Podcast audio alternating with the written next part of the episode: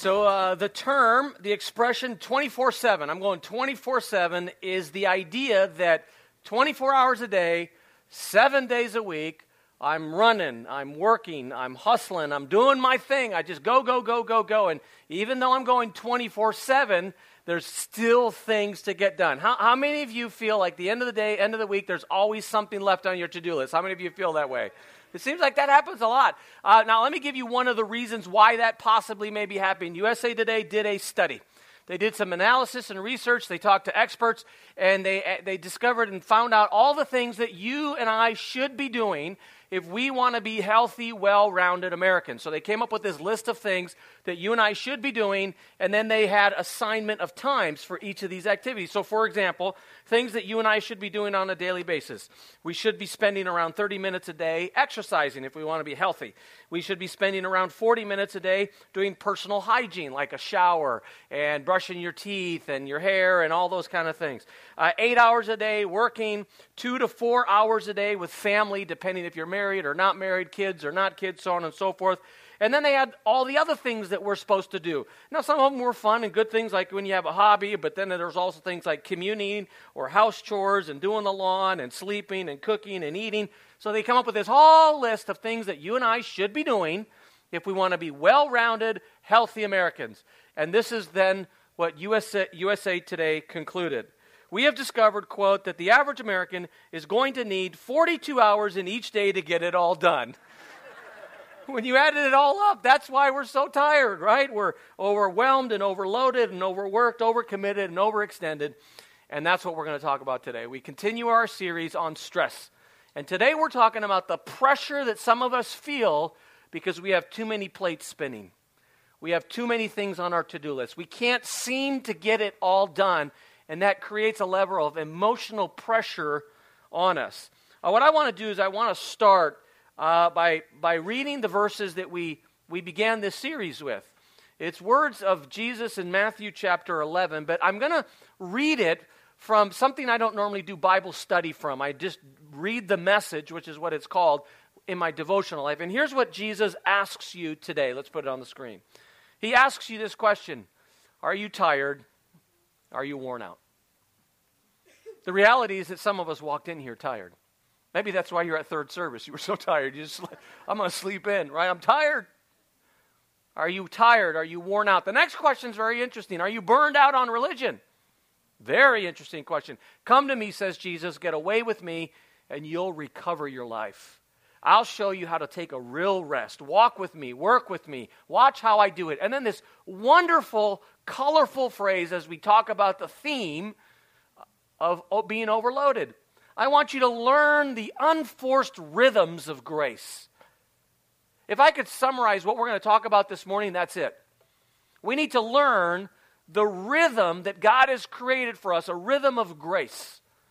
I won't lay anything heavy or ill fitting on you. Keep company with me, and you'll learn to live freely and lightly. My opinion is that one of the reasons some of us, not all of us, but some of us feel the pressure and the stress of being overloaded is because we're living life our way instead of living life God's way.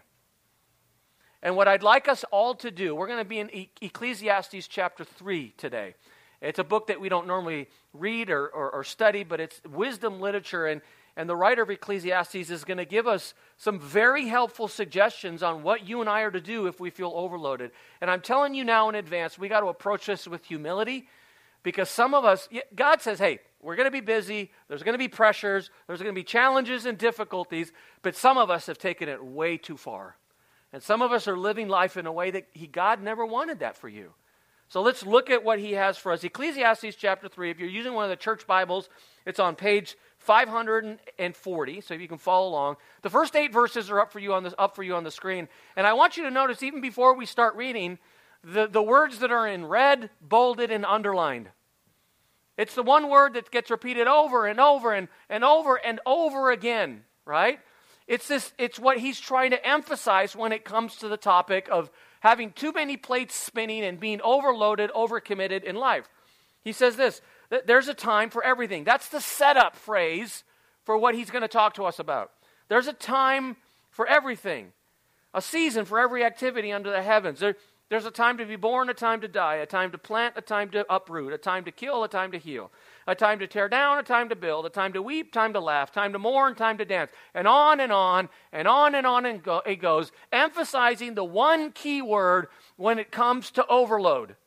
You've got to figure out that one key word. And here's principle number one you've got to learn to maximize your time. Maximize your, not manage your time. This isn't a time management seminar. We're a church, and Scripture takes it a little bit different angle. You got to maximize your time. Tim McGraw, 2004, releases a hit song that became incredibly popular. You got to live like you're dying. We all know we're dying and going to die at some point in time. But he said you got you got to squeeze life out of every day. You got to live like you're going to die someday. Get your bucket list together and go for it, so to speak. Stephen Covey, in his book Seven Habits of Highly Effective People, has an entire section on time management. You want to be successful and effective in life, you've got to figure that out. But in that section, he says something rather interesting. He says this The challenge is not just to manage time, but to be disciplined enough to manage yourself. That is very insightful. And then one of my favorite pastors, Rick Warren, he has said, Time is the most precious gift because you only have a limited and set amount of it. They are all saying the same thing that Ecclesiastes chapter 3 is saying. They're all talking about this idea. Listen, when it comes to being overloaded in life, when it comes to experiencing the pressures of having too much on your plate, you and I have to learn how to maximize our time maximize our time. Now, what I'm going to do this week, I, I started spending some time looking at everything Scripture had to say about time.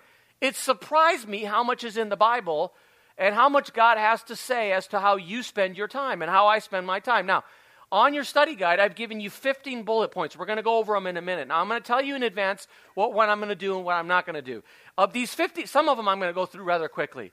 But I want you to be looking for the one or two that you need to change. You're good at two or three of these, no problem. But there's one or two of these that are giving you trouble. Be looking for that one or two and check it off in your mind or check it off in your study guide. Let's go through the 15 or so things that Scripture says we're to do. Let's put it on the screen. Number one, we're to value our time. Value our time. Psalm 39, verse 4 and 5, the psalmist says this God, teach me, remind me how brief life can be. It's amazing that he has the insight to say, remind me. We know life is brief. Remind me of that. There was a movie quite a few years ago uh, with Adam Sandler, and it was a movie called Click. And it was a movie where he finds a magic remote control. And he's able to click and fast forward through all the sections in life that he's not interested in, that he thinks are boring, that he thinks are mundane, right? And it's a very, it's kind of a humorous movie until the very end where he learns the, the lesson. And the lesson was this all the things that I was fast forwarding through, all those things that I thought were mundane and boring and I didn't want to do, I realize now, at the end, that what I was fast forwarding through is what makes life worth living. And my point is this don't be just looking for the mountaintop experiences in life. Value every day. Get what you can out of every day. Even the, the simple conversations and coffees with friends at, you know, at coffee with a friend at, at, at, at coffee house or whatever, to make the most of it, value it. Now, the next four I'm going to cover real quickly together because this really is the time management type stuff we hear. We got to organize our time, we got to prioritize our time, calendar our time, and protect our time. Now, when it comes to organizing our time, it was surprising to me how often Scripture says, I have at least one reference under each of these bullet points, but in Ephesians 5, Paul says, You want to be wise? You need to make the best use of your time. Question Think back of your last week. Did you make the best use of your time? Not where you work the longest, were you the most effective and efficient based upon what God would have you do? Did you make the most of your time? It's a great and very interesting question. Now, once you've begun to organize your time, you have to prioritize your time. Jesus has a conversation with Martha in, in Luke chapter 10. He says, Girl, you're working hard you may be working harder than anyone else, but, but you're not prioritizing what's most important in life. In Philippians chapter 3, Paul says, One thing I do, not 20 things I dabble in. What is he doing? He's prioritizing. So you get all the things you need to do, and then whether you literally write it on a list, you put the most important at the top of your list. You want to know one of the mistakes I made as a young pastor? What I used to do is I used to make my to do list, and what didn't get done, because there's always some things that don't get done. What didn't get done on my to do list for this week, you know what I used to do? I used to put it at the top of the list next week. And I learned that was a fatal mistake. You know why? Because some things always deserve to be at the bottom of the list. Some things never deserve to be priorities in my life. And maybe they always are left undone. And you have to have the discipline not only to value and organize your time, to prioritize your time. And now these next two come together. You calendar your time, you block it off, and then you protect it. That's basically you, you learning how to say no. Charles Spurgeon was a famous British preacher in the 1800s. And he was quoted as saying this He says, Learn to say no, it will do you more good than learning Latin. Now, here in Richmond, we don't learn Latin. We're like, oh, we don't care, right? But back in those days, Latin was a big deal. And he's talking about listen, if you don't learn to organize your time, to calendar your time, to protect your time, to decide what you're going to do with your time, guess what? We'll decide it for you. Other people will decide it for you. And what I want to encourage you to do is have the discipline to look in advance so that you're deciding for you what's important in your life, what you're going to slot in, what you're going to do, and what you're not going to do. Okay? Then the next one, let's spend a little more time with this one. Create margin with your time. What's margin? Well, margin on a piece of paper is the sections that you don't write in. It's the section on the edge, right? A margin is essentially extra space just in case. Right? And if you're writing or you're writing down something down in the margin every once in a while, if you don't have space in the main sh- section of the sheet, you write it in the margin, right? But that's a principle for life. It's not just something to do with paper products. So let me give you some examples. When it comes to finances, you got to give yourself margin. If you're spending everything you make, if you don't have margin, you're asking for trouble. Because at some point in time, the muffler's going to go out, the fridge is going to go out, you're going to have an emergency. You have to have margin moral margin. I meet people all the time, right? They know God doesn't want you to cross this line and they get as close as eh, can I do am I allowed to do this, pastor? Does God let me do this? And they get as close to stepping over the line as they possibly can. No. Moral margin says don't get as close as you can to sin. Moral margin says get as far away as you can from sin. Give yourself some margin so that if you fall, you don't fall over the line. You've got to learn that. Now, when it comes to time, that's what I'm really after. You've got to give yourself margin.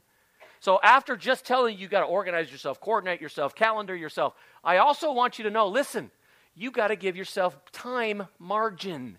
And here's what I mean you have to plan for interruptions. That's part of life.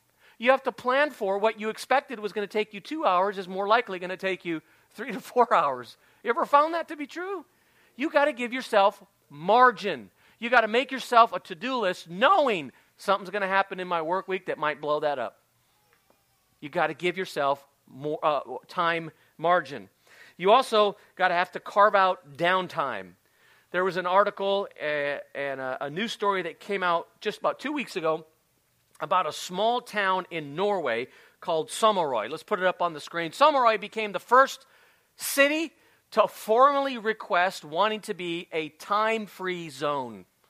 So what they did is they requested the parliament in Norway that there was that time quote unquote would not exist on their small little island. Here's the backstory. This is the part of the country or part of the world, especially in the summer months, they, they have unlimited sunlight. They have like 23 hours of sunlight during the day, right? There's parts of the world that have that, right? So you can't just walk outside and know by how light or how dark it is whether it's nighttime or daytime or wish I should be sleeping or working. You don't know that. It also happens to be a primary vacation spot. So that small little island eh, is the inhabitants for 300 people. But in the summer, it swells to five, 6,000 people because it's just, just a fun place to vacation. So when you're on vacation, sometimes, I, I, know I've done that. If you've never done it, you should try. You go on vacation, you can't do it in normal life, and certain vacations, but what, here's what you do you are not controlled by time, you're not controlled by the clock. So here's what you do you want to know when you go to bed, go to sleep at night? When you're tired. You want to know when you get up in the morning? When you're rested. You want to know when you eat during the day? When you're hungry. You want to know when you go into the pool or out to the beach? When you're hot. So you, you make a decision. I'm not being controlled. Oh, well, it's noon. I have to eat. No, I eat when I want to eat.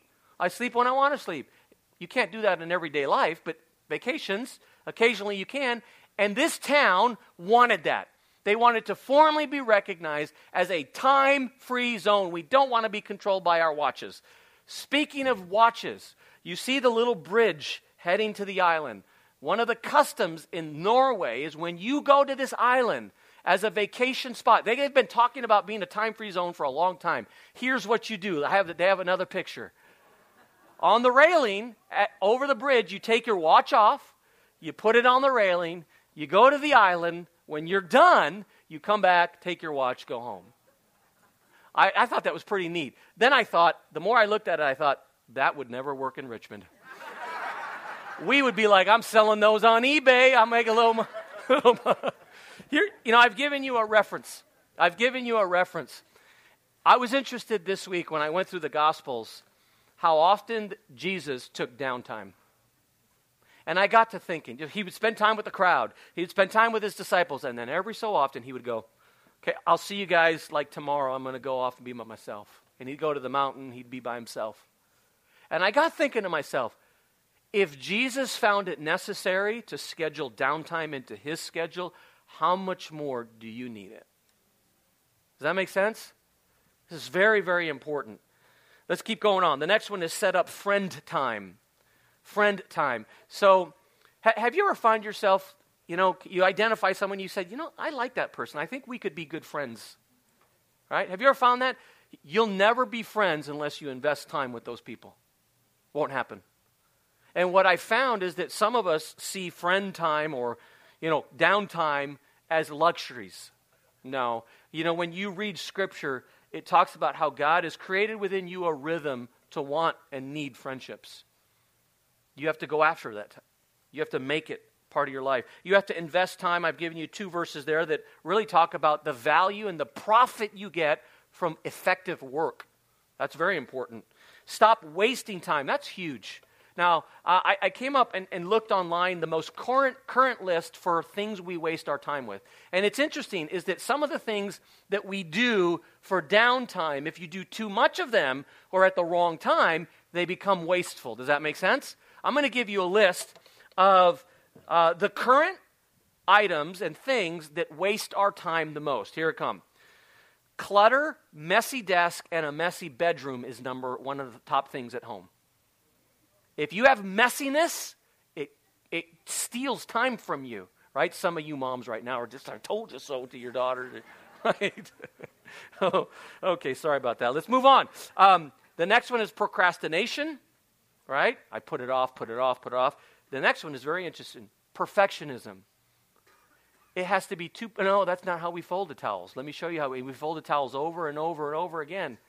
Uh, it's wasteful time at some point in time. Too much TV. Now, TV, there's nothing wrong with TV. Too much TV becomes wasteful. Too much internet becomes wasteful. Worrying. We just talked about that last week. This right here is one of the top time wasters we have. Our cell phone, okay? Uh, checking email too often is the number one business waster we have. Isn't that interesting? Because as part of our jobs, we have to check email.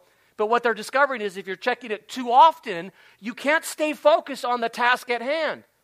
And some tasks require a solid hour, hour and a half of you undivided attention. But if every 10 to 15 minutes you're checking email, this task isn't getting done. It's very interesting. So you've got checking email too often, obsessing with social media can be wasteful, unorganized meetings, unnecessary meetings, and this is interesting. The number one time waster, according to research, and this is a two parter, so listen carefully. The number one time waster, according to research, is this watching 49er games while petting your cat. So there you have it. That's research? Thank you very much. Thank you. I'm here all week, so I was waiting to say, okay, let's move on. Stop wasting your time. Yeah, you're wasting my time, Pastor. Okay, sanctify your time. What do I mean by that? What I mean by that is that your calendar and your time is not just yours. If all you spend your time on on yourself, you're selfish. And what scripture says is you're gifted. And there's things that you can and should contribute to others. It's called being a volunteer. not just at church, but the baseball league, the soccer league, school, uh, hospital, wherever you can and want, however you're gifted. But don't make time just about yourself. Figure out a way and a place to serve and help others.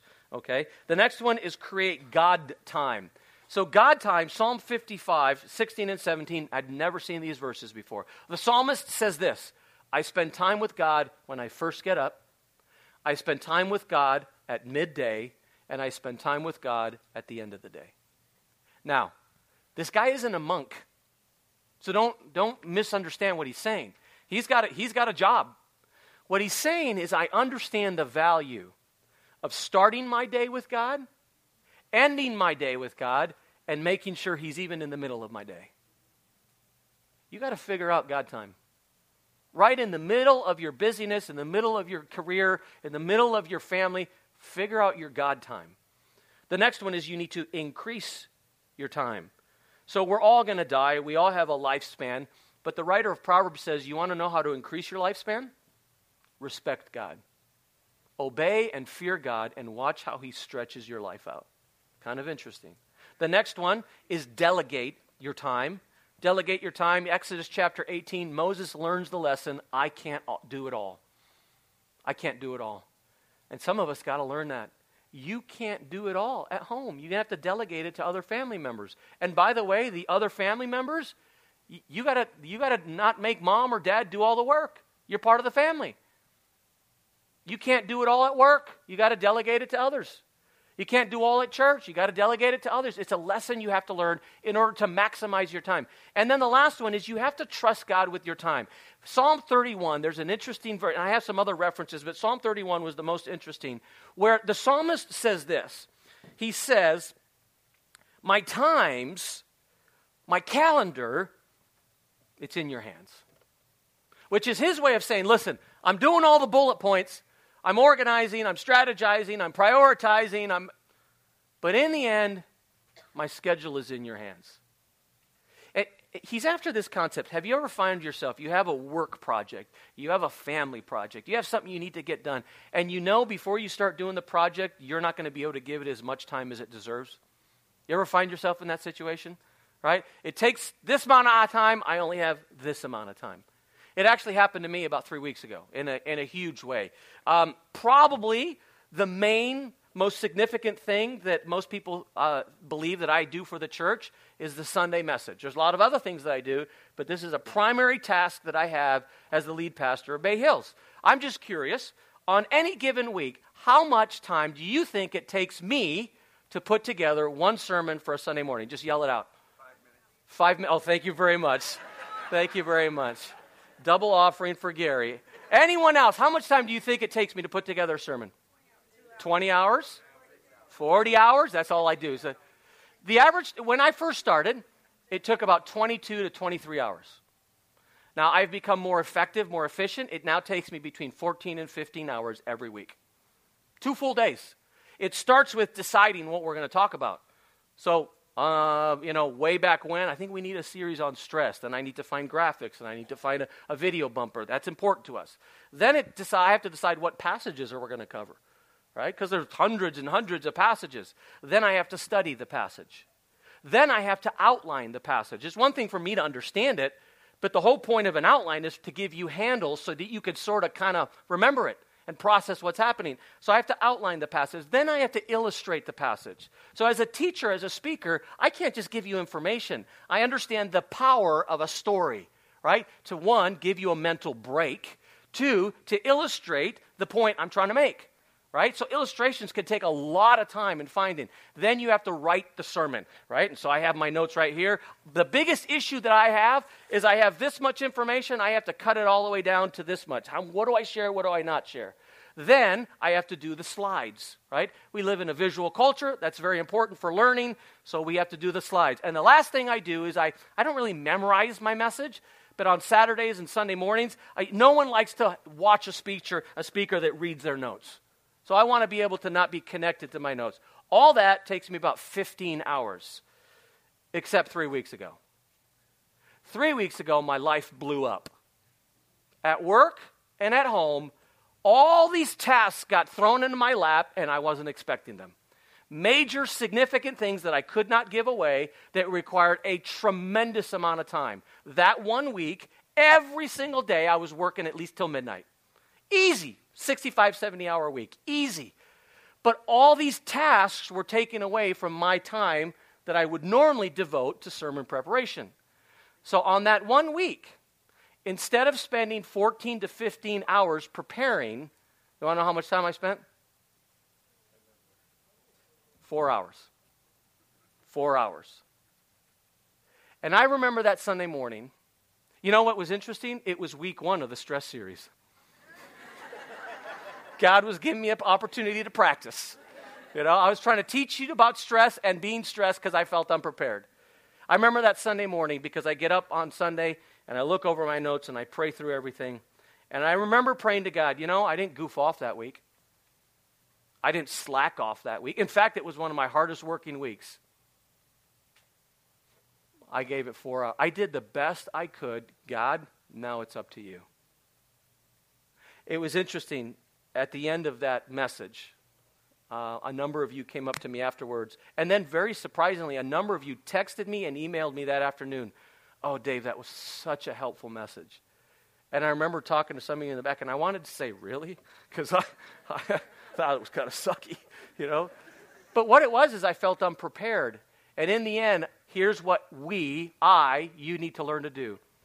I know I should be spending 15 hours, but all I got is four hours with my kids, four hours with this task at work, four hours with the sermon. But I have limited time to do what I think I'd like to give more time to. I'm going to do the best I can, God. Now you show up and do your thing. That's a lesson that we all have to learn right? Um, now, if I spent every week doing four hours, that would not be fun for me. All right? And I think you would notice it at some point in time, right? Um, I think that time I skated by. Maybe we should start posting that Saturday night. How much time did Pastor spend on the sermon?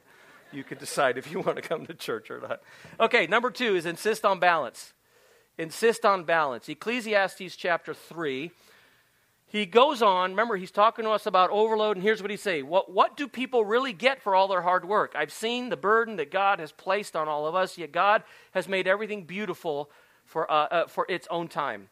He has planted eternity in the human heart, but even so, people cannot see the whole scope of God's work from beginning to end. So I concluded that there is nothing better than to be happy and enjoy ourselves as long as we can.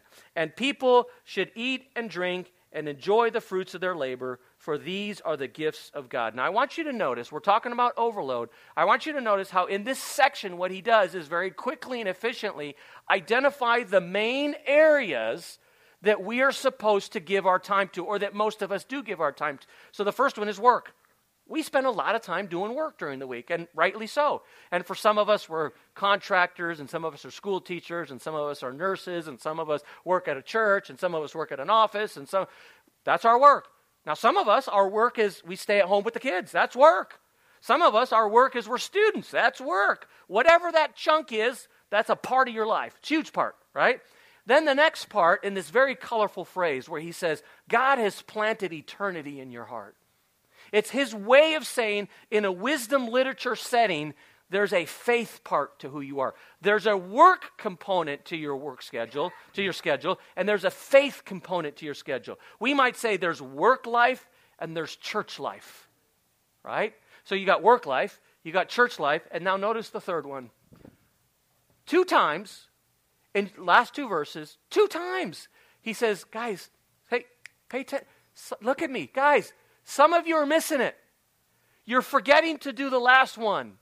Part of life is not just work, it's not just church, it's recreational life, it's family life.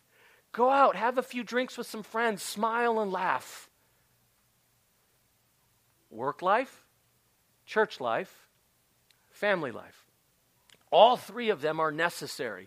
And what I've noticed is that people who experience overload, People who experience overload aren't balanced. They're missing one or the other. If you're missing work, to be honest, you may not want to hear this, you're lazy. You got to work. God tells us to work. If you're missing the second one, church life, you're not as spiritually healthy as you need to be. And if you're missing the third one, fun, family, recreation, you're not enjoying life the way God intended you to enjoy it. You miss any one, you're in trouble. You need all three. Now, the way God has, has, has what He's done to remind us of this principle is what's called the Sabbath. The Sabbath is a principle taught in the Old Testament and the New Testament. It's one of the Ten Commandments. It's this idea that once a week you need to worship and you need to rest. Here's how God says it in Deuteronomy chapter 5. Let's put it on the, on the screen. And here's what God says I want you to observe the Sabbath by keeping it holy or keeping it special, right? It used to be Saturday. Now, for most of us, it's Sunday, okay? Observe the Sabbath by keeping it holy as the Lord your God has commanded you. And then he says, Six days you shall labor and do all your work. So, six days we work. Here's how it normally works for us five days you work for your employer, normally Monday through Friday. Some, some of you have four days of work, but you work 10 hours, and it, it's different for different people, but it's normally five days for your employer, you work. One day you kind of work for your family. You do chores around the house. You do the laundry. You do the groceries. You do mowing the lawn. You run the kids here and run the kids there, right? It's not always the same, but five days for your employer, one day for your family, and now notice the seventh day. But the seventh day, it's a Sabbath. And notice how he ends to the Lord your God. He doesn't say, listen, I want you to work six days out of the week, and then the last day is for you so you can rest. Doesn't say that. He says the seventh day, yes, you rest and you worship, but the seventh day is an indication of your relationship with me. Here's what God asks of you with the Sabbath Do you trust me? Do you trust the rhythm that I've set up for you? I want you to work six days. I don't care if there's still things left on your to do list. I'm asking you, one day a week, you need to change your rhythm and you need to focus in on worship and rest. That doesn't mean that if this afternoon you go home and you do a little something around the house, it's not, he's don't take this too far. It's the rhythm he's after. Does that make sense? I want to explain something to you that I, I hope will un- help you understand why God does this. I need a, someone that's going to help me. I'm going to put some a passage up on the up on the screen, and I'm going to have you read it. Uh, a volunteer, Kevin, thank you very much. Kevin didn't look up at me. There you go. Come on. Kevin's the guy who's normally over there hopping and popping on his bass. Okay. Here, we're going to give this to you. Now, what we're going to do is we're going to put a passage up on the screen. They're all English words, they're all easy words. What you're going to do is you're going to go stand over there. You're going to read it into the mic, and everyone else is going to follow along and see if they can also see what is on the screen. So go ahead and stand over there. Let's go ahead and put it up on the screen. And Kevin, when you're ready, read away. Go what the heck is going on? Clearly, someone forgot to proofread this slide before uploading everything to the laptop. We are used to the pastor having the occasional spelling mistakes, but this is unbe- unbearable. Not to mention the constant cat jokes. It. I think it is time for me to consider Valley Bible. Okay, let's hear it for Kevin. He actually did pretty good, didn't he? He was speeding around. I don't know how you did that that good. Now, let me show you something. Do you want to know that 1,200 years ago, when you would pick up a document and pick up a book, it would look like that? Did you know that? When you picked up Greek and Latin, that's what you would see. Everything in caps, no spaces. Now, since then, in the ninth century, someone said, it's kind of hard to read that. How about, how about we don't make it all caps? How about we use punctuation? How about we put spaces between the words? And now that passage looks like this. By the way, did you guys notice I misspelled spelling mistake just for you English freaks, just to mess with you? I know, I do that for you. Give me some grace, right? Now, here's what I want to show you. Let's go back to the last slide. Guys, that's what your life looks like without a Sabbath the Sabbath is God creating space between your activities. Does that make sense? 1929, Coca Cola came up with a cap, uh, marketing campaign that is still talked about today. Let's put it on the screen. Marketing students in business school will study this campaign because it was so effective and um, they got people to buy Coke like they'd never got it, got people to buy it. And they, they have determined that the success of this marketing campaign by Coca Cola was the phrase. They used different images, right? but the phrase remained the same. And it was this idea listen, we want you to have a Coke during the day. Why? Because a Coke is the pause that refreshes. And that spoke to people like nothing else. I need that. A pause that refreshes me. The Sabbath day is God's Coke for you. You got to be careful how you say that. We're going to cut. Let's say that again. the Sabbath is God's Coca Cola for you. it's a pause that refreshes. You guys got it? Okay. Whew. Now, here's what we're going to do. On the count of three, we're all going to take a deep breath because we all need it. Ready? One, two, three. Okay, we don't have any more time for that. Let's get back to this. I think you guys got the point. Number three is you got to focus on spiritual health. You got to focus on spiritual health. Now, I want you to see what I'm implying. I'm suggesting and implying that there are other things other than spiritual health. There are phys- there's physical health. The reality is that some of you are, are, are experiencing stress in your life because your physical health is all jacked up. Right? You got to eat better, you got to sleep better, you got to exercise better. Some of you got to work on that. Some of it has to work on mental health. Stop watching Netflix and pick up a book. Right? It'll do you good. Now, mental health can also mean a lot more serious. Financial health. That's the one topic that I'm not going to be able to get to in this series. And you talk about a stressor, right? But some of us are stressed beyond belief. And you want to know why? Your finances are messed up. You got to get a handle on that, right? So I know there are other types of health. What I'm suggesting it when, when it comes to the stress and the pressure of overload, I think you need to focus on spiritual health. And I'm not saying that just because we're in church and I'm a pastor. What you see underneath that point used to be just in my notes. But I decided it was so important, I added it at the last minute.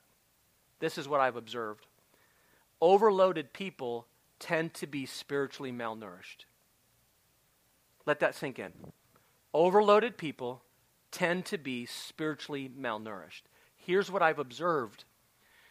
When some of us get too many plates spinning, when we're overloaded, when we're overworked, when we're rushing 24 7, 7 nonstop, you want to know the first thing that falls off the to do list? First thing youth group, Bible study, Sunday morning church, my daily time with God.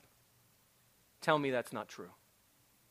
For most of us, if we're overloaded, we also are spiritually malnourished. And what I want to show you is not only based upon e- Ecclesiastes, a couple things to get back on track. Okay? Number one is we need a Savior. Ecclesiastes 3, verse 19. Now it's interesting. Read this very carefully with critical eyes. Listen to what he's saying. Under the sun, people and animal animals share the same fate. They both breathe and they both die. Both go to the same place. What? Huh? Did he just say that? They came from dust and they return to dust. Who can prove that the human spirit goes up and the spirit of animals goes down into the earth? Ex- excuse me? Is that in the Bible? Yep. Is he really saying that monkeys, dogs, cats, and humans, we all go to the same place, doesn't really matter? Is that what he's saying? Well, that's what it looks like he's saying. Is that what he means? No. Do you know why we know that? When you read the book of Ecclesiastes, you have to be very careful. You have to be very astute. What he's doing is he's speaking facetiously from the standpoint of what the world says. And what you're always looking for is the first three words. That's his key phrase. Look at it on the screen.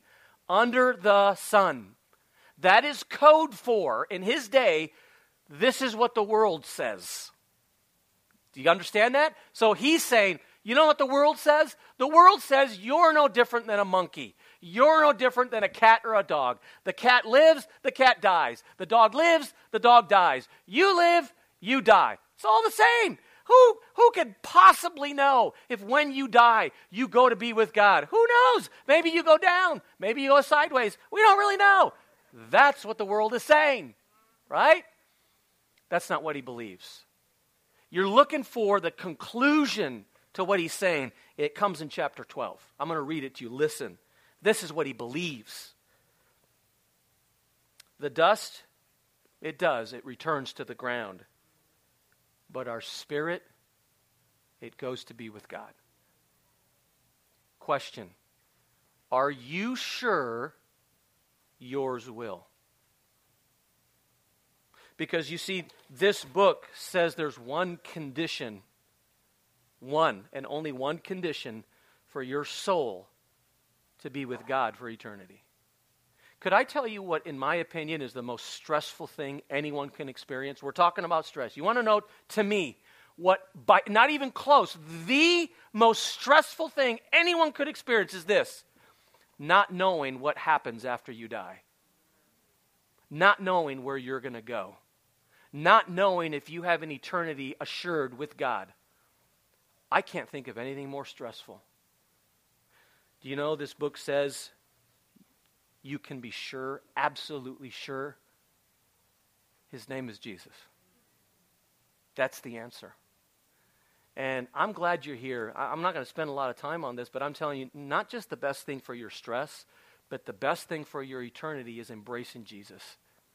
And if you've never done that, talk to me afterwards. Go to the prayer room, talk to someone, figure this out because it's important. It's really important. Not only for your stress and your eternity, but in this case, your spiritual health. The second thing, I know most of you have done this first bullet point. The second one is something else that we need to talk about. We need, to, we need not only a Savior, we need to be sinless. Verse 16, he says, Have you noticed there's evil in the courtroom? You go to the courtroom, we're supposed to get justice at a court. Have you noticed sometimes the lawyers are crook? Have you noticed sometimes the judge is a crook?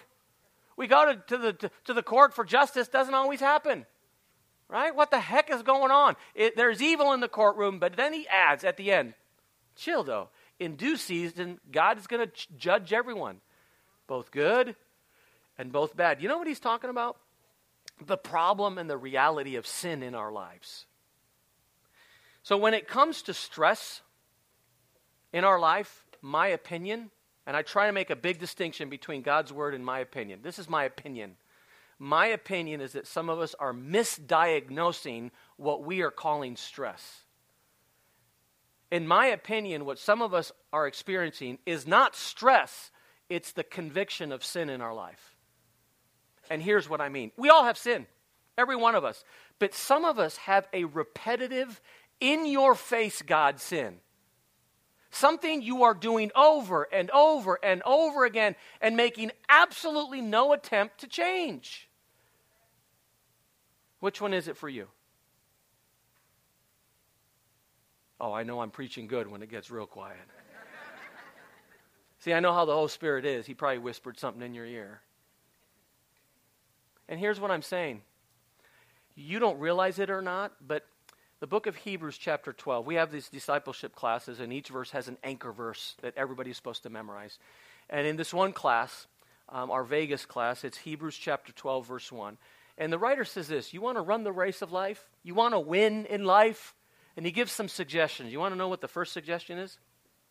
You've got to get rid of sin. And then he tells us why. He says this because sin is heavy, it weighs you down. And my point is this what you think is stress, I'm telling you, it might not be. It might be the weight of sin, unconfessed, unrepentant sin in your life. Yes, we need a Savior. Most of you have that. I know you personally. Most of us need bullet point number two. We need to work on that one sin that keeps getting in our way. Fight it. Watch what it does to your stress levels. Watch what it does to your spiritual health. The third thing, I got to keep moving. The third thing is we need silence. We need solitude. We need to be at rest. I, am not going to read all those verses, but it's amazing how often Scripture talks about, you know what? You need to be quiet. He leads me beside quiet waters. You need to be alone at times. You need to turn the noise of the world off. That helps your soul. It helps your soul. Back when Sandy and I were living in Chicago, before we came to the Bay Area, I was getting my master's degree. She was working as a CPA And because I didn't have a job, we were really, really careful with our finances. And so when summertime came around, when vacation time came around, we wanted to do something, but we didn't want to spend a lot of money. And my uncle heard about this. He said, I got this house in, in Missouri you can stay at for free. I'm, I heard the word free. I was like, I'll take it. Right? And uh, I didn't know, we didn't know when we said yes, that it actually happened to be in an area that's a very popular, very cool area. He had a house about 30 minutes outside of Branson, Missouri. Some of you have heard of that. It's a fun place with all kinds of shows. And, and then, of course, being 30 minutes out, I mean, we literally, I remember the first time we got there, it was night. There was no signs, there was no lights. We didn't know. We tried to get into someone's house that wasn't his. I mean, we didn't know where we were going. Finally, we found the house, right? And we didn't have neighbors, there was no one around us. And after we had we unpacked and we had dinner, I said to Sandy, I asked her this question What's that noise? Is it like a cricket or some sort of it was like this. It was this low level buzz. She goes, I'm glad you said something. I've been hearing it ever since we got here. You know what it turned out to be? It was the sound of silence. And the buzzing we were hearing was the buzzing of the city. Because when we live in a metro area like Chicago or San Francisco or Oakland, cars and sirens and people and yelling and screaming and neighbors and we didn't know what silence list, uh, sounded like. It took my ears three days to lose the buzz of the city. And finally, I heard what silence sounds like. Now, listen, I love the Bay Area. I'd much prefer to live in a metro area than farm area. That's me. But you still have to find a place to be quiet. You still have to find a place of solitude to rest your soul.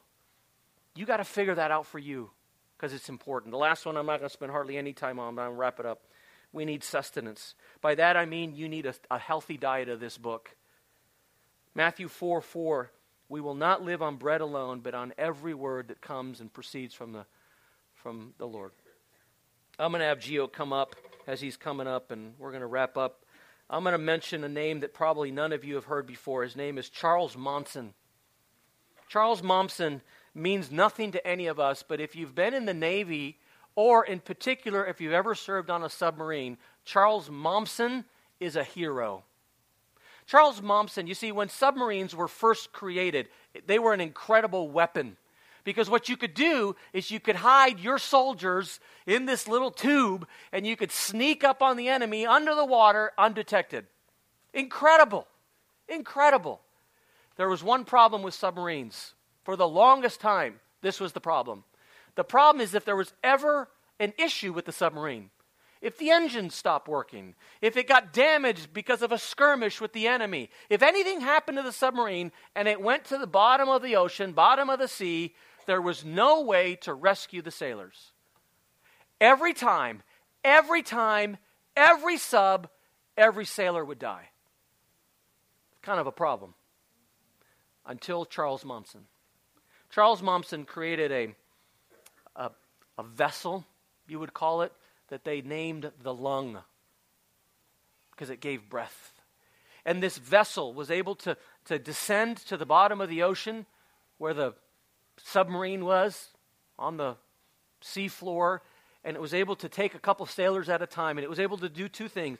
It was able to transport them to the surface, and it acted as a decompression chamber. If you've ever you know, heard of scuba diving, maybe you've seen it in movies. You can't just go to the bottom of the ocean and then come right to the surface. There's some things that happen from an oxygen standpoint within you, and you, you can get toxic and die if you do that too quickly and you don't have a decompression chamber. Let me show you what we've learned today. Let's put it on the screen. What we've learned today is that that is God's decompression chamber for your soul.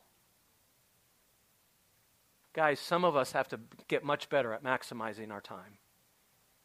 Some of us have to insist on balance. Some of us got to focus on our spiritual health. I'm going to end the way I started. Some of you, some of us are living life in a way that God never intended. He never meant for you to be as tired as you are. Maybe it's change. Time you make a change. What do you think? Let's pray. As we wrap up our study time, ask God this one question Why did He want you here today? What's the one, what's the two things He wanted you to hear? What does He want you to change? Heavenly Father, some of us showed up today and we are tired. And we do feel worn out and we feel stressed. We feel overloaded with the responsibilities of life. Father, for those that feel that way, most of the times, those are the people that they're giving and they're serving their families and serving their employers and serving their churches. They're, they're the ones that make life happen for the rest of us. But Father, I pray that you would speak to each and every one of us, reminding us that you have called us to live a life of rhythm according to your rhythm. And everything isn't meant to be go, go, go, go, go. Father, teach us that some of the pressures and some of the stressors that we have in life, they're self imposed and they're not pleasing to you. And you're calling us to change and to tweak the way we live. Father, as we wrap up, I'm incredibly grateful for your word. Incredibly grateful for how practical it is. Thank you for what you've taught us this morning. We pray this all in Jesus' name. And all God's people said,